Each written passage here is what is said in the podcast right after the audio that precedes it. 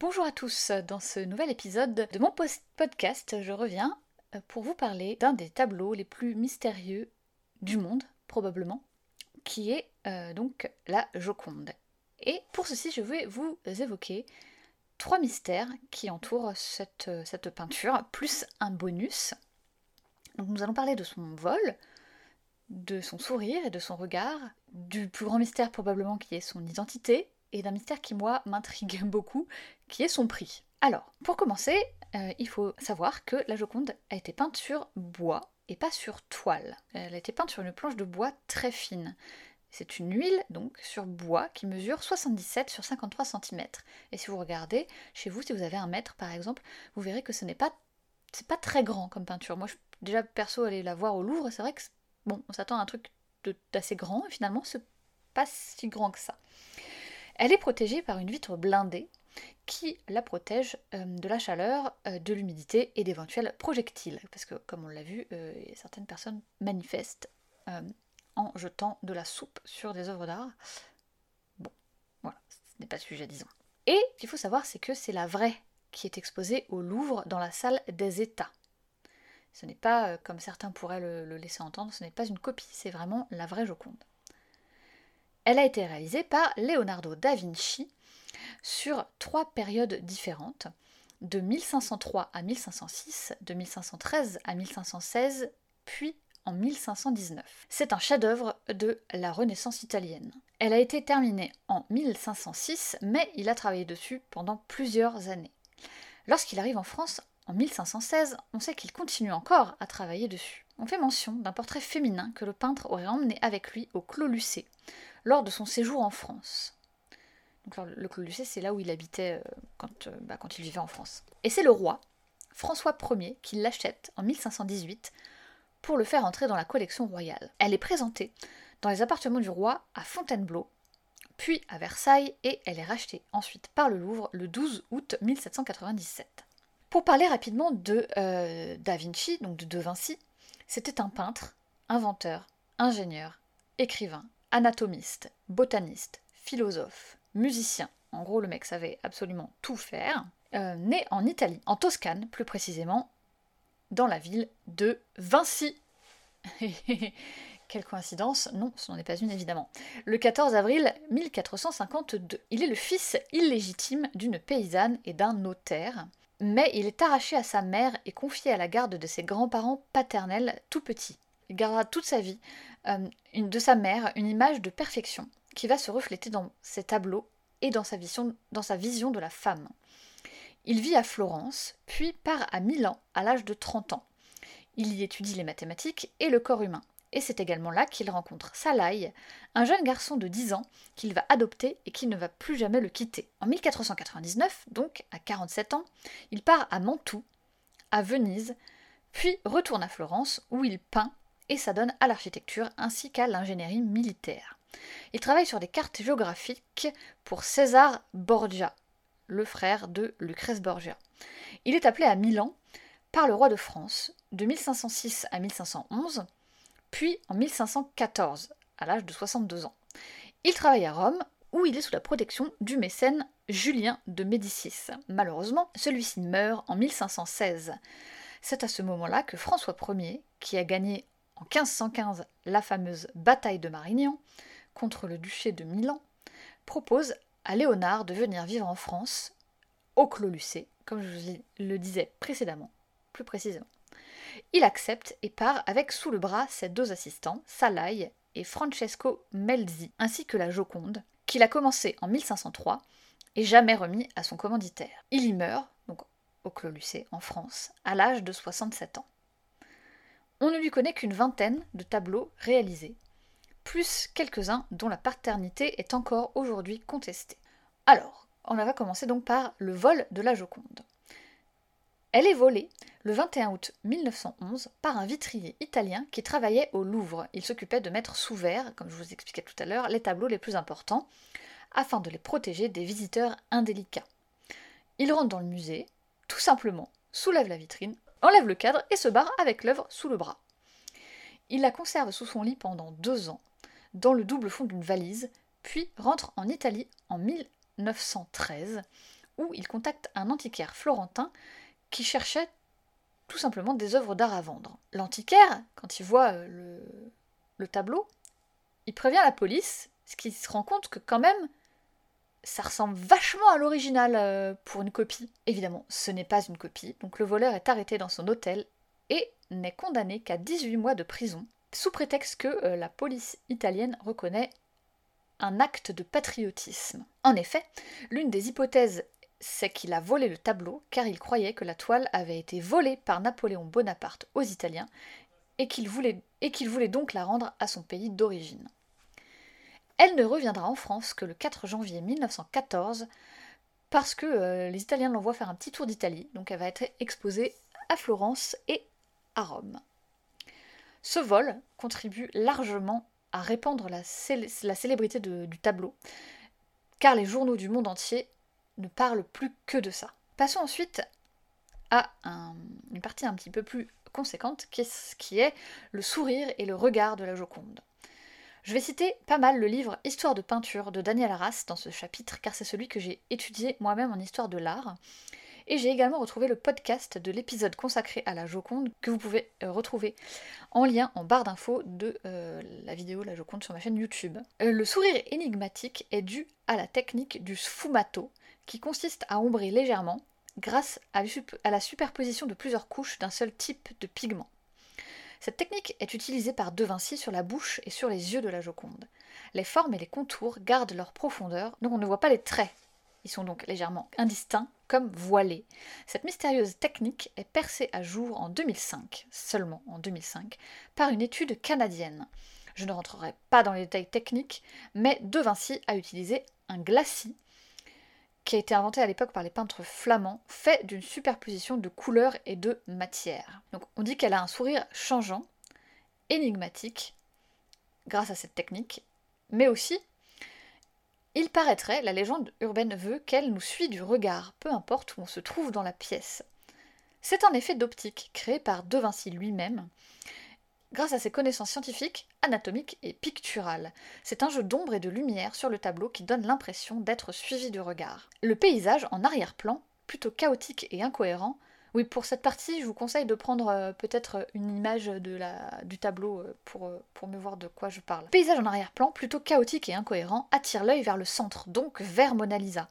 Mais si on regarde avec un peu plus d'attention, on voit qu'il s'agit d'un paysage fait de rochers, de terre et d'eau. Il n'y a pas de verdure, aucun arbre et la seule construction humaine est un pont qui enjambe une rivière. Selon Daniel Arras, le paysage, qui aurait des similitudes avec une carte de la Toscane réalisée par De Vinci en 1504, est incohérent. À droite, il est fait de montagnes et d'un lac en hauteur, ce qui donne une ligne d'horizon très élevée. À gauche, par contre, le paysage est beaucoup plus bas. Il n'y a pas de lien entre les deux parties. On a en effet du mal à imaginer comment lier les deux, sauf à travers le visage de la Joconde. Son sourire est ce qui lie le visage à l'arrière-plan. D'ailleurs, toujours selon Daniel Arras, on peut noter que ce fameux sourire remonte légèrement du côté où le paysage est le plus haut. Carlo Pedretti, le plus grand spécialiste de Léonard de Vinci, quand il parle du pont, dit que c'est un symbole du temps qui passe, car s'il y a un pont, il y a une rivière, et la rivière est le symbole le plus banal de la représentation du temps qui passe. Mona Lisa est assise dans une loggia, on le voit, aux colonnes peintes de chaque côté et au muret derrière, elle. Elle tourne donc le dos à ce paysage mystérieux. On peut déduire qu'elle est assise dans un, dans un fauteuil sans dossier, puisque ses bras reposent sur un accoudoir. Le modèle pose à trois quarts plutôt que de profil. Elle a les mains jointes. Le fait qu'elle soit devant le muret et non derrière est assez surprenant pour l'époque. Ça la rapproche du spectateur. Il n'y a plus de barrière entre les deux. À part son bras positionné presque à l'horizontale. D'ailleurs, ce bras, protégeant son ventre, pourrait peut-être masquer une grossesse, et certains pensent que son sourire pourrait être un sourire maternel de la femme enceinte, appuyé par le fait que lors de l'étude canadienne, ils ont trouvé que l'ensemble de l'habit de Mona Lisa est entouré par un guarnello, qui est un, voile de gaz fin et transparent, porté à l'époque par les femmes enceintes ou venant d'accoucher.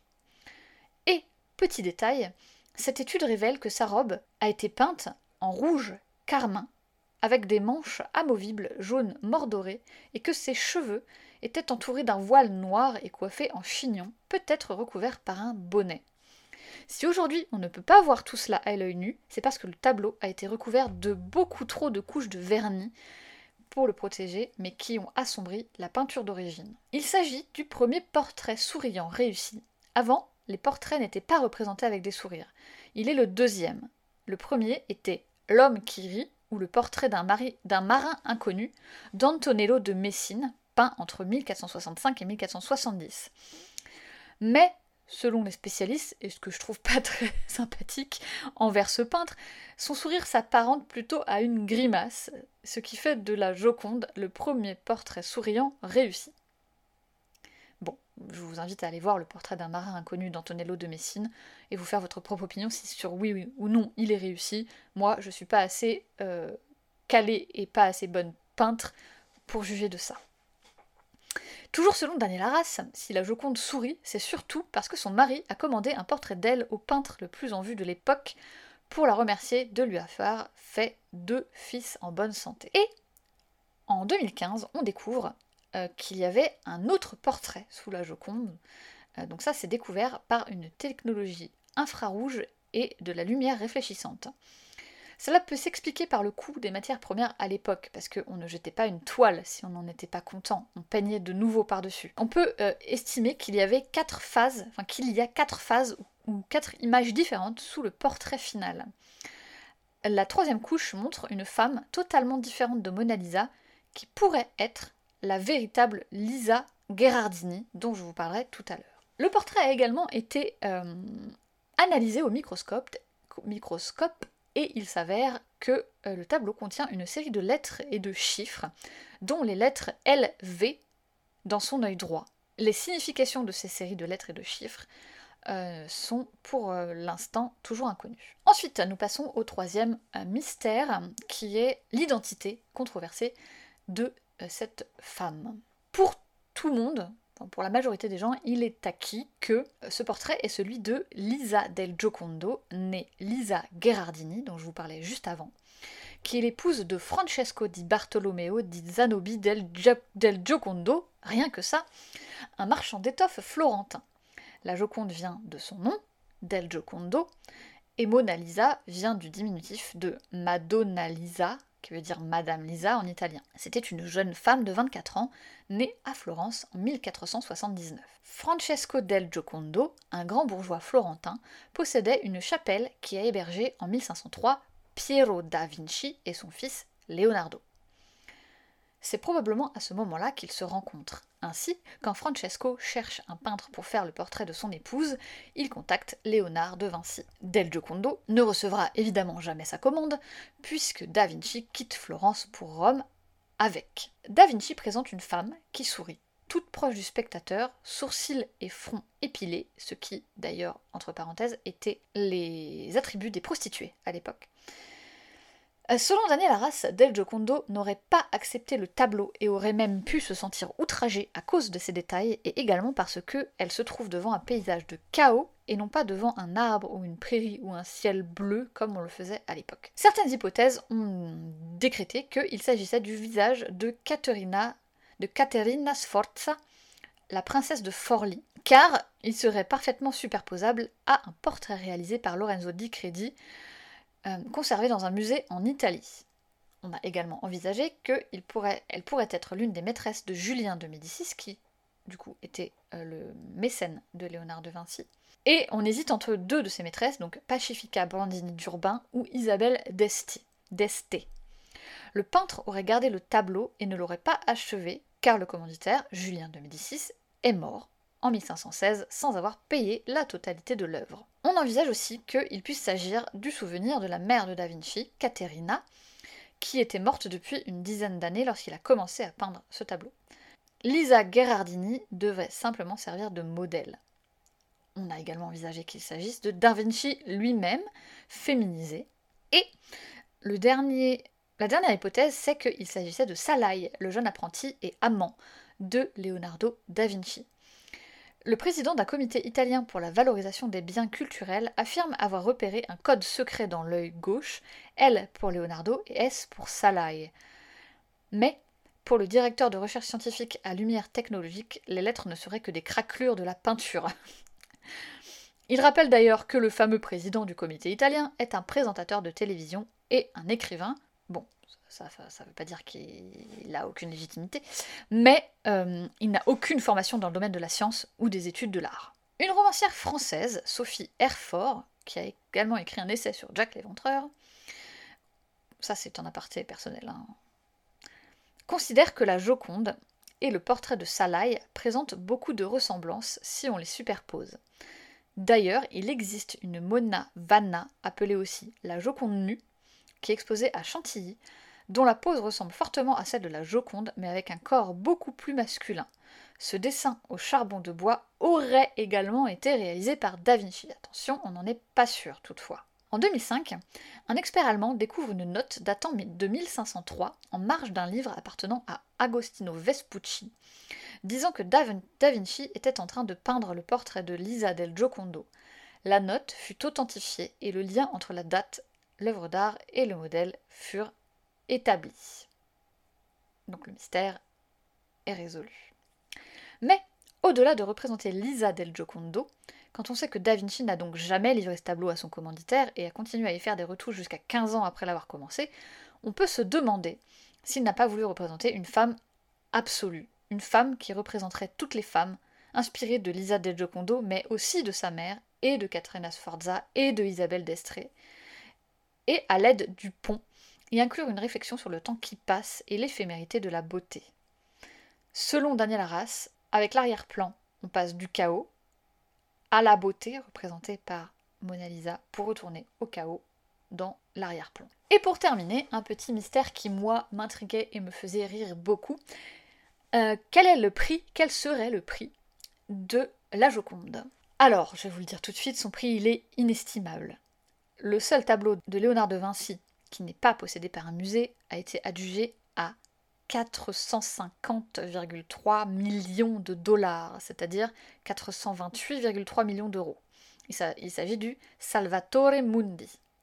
Un cabinet d'experts dans l'Antiquité a toutefois essayé de se prêter au jeu de l'estimation en calculant le prix du billet d'entrée du musée, multiplié par le nombre de visiteurs sur une période donnée, et le résultat serait de à peu près 2 milliards d'euros. Une estimation avait été réalisée dans les années 60. Le chiffre avancé était euh, de 500 millions de nouveaux francs, dont 842,59 millions d'euros. Mais selon Jack Frank, un peintre et historien de l'art, il faudrait multiplier cette première somme par 100 pour un total de 50 milliards d'euros. De toute façon, selon l'article 3111-1 du Code général de la propriété des personnes publiques, les œuvres d'art appartenant à des musées sont inaliénables en France, c'est-à-dire qu'elles ne peuvent être vendues. Je cite les biens constituant les collections des musées de France appartenant à une personne publique font partie de leur domaine public et sont, à ce titre, inaliénables. Elle ne quittera donc probablement plus jamais le musée du Louvre car elle est trop fragile pour être transportée. Et voilà, ce podcast est terminé, j'espère qu'il vous a plu. Si vous voulez plus d'informations, n'hésitez pas à aller euh, voir ma chaîne YouTube qui s'appelle euh, Maïchara. Euh, je vous souhaite une très bonne soirée et je vous dis à bientôt pour un nouveau podcast sur plus, pas du tout la même chose. Là, c'était un aparté artistique, mais on retourne ensuite dans le true crime. À bientôt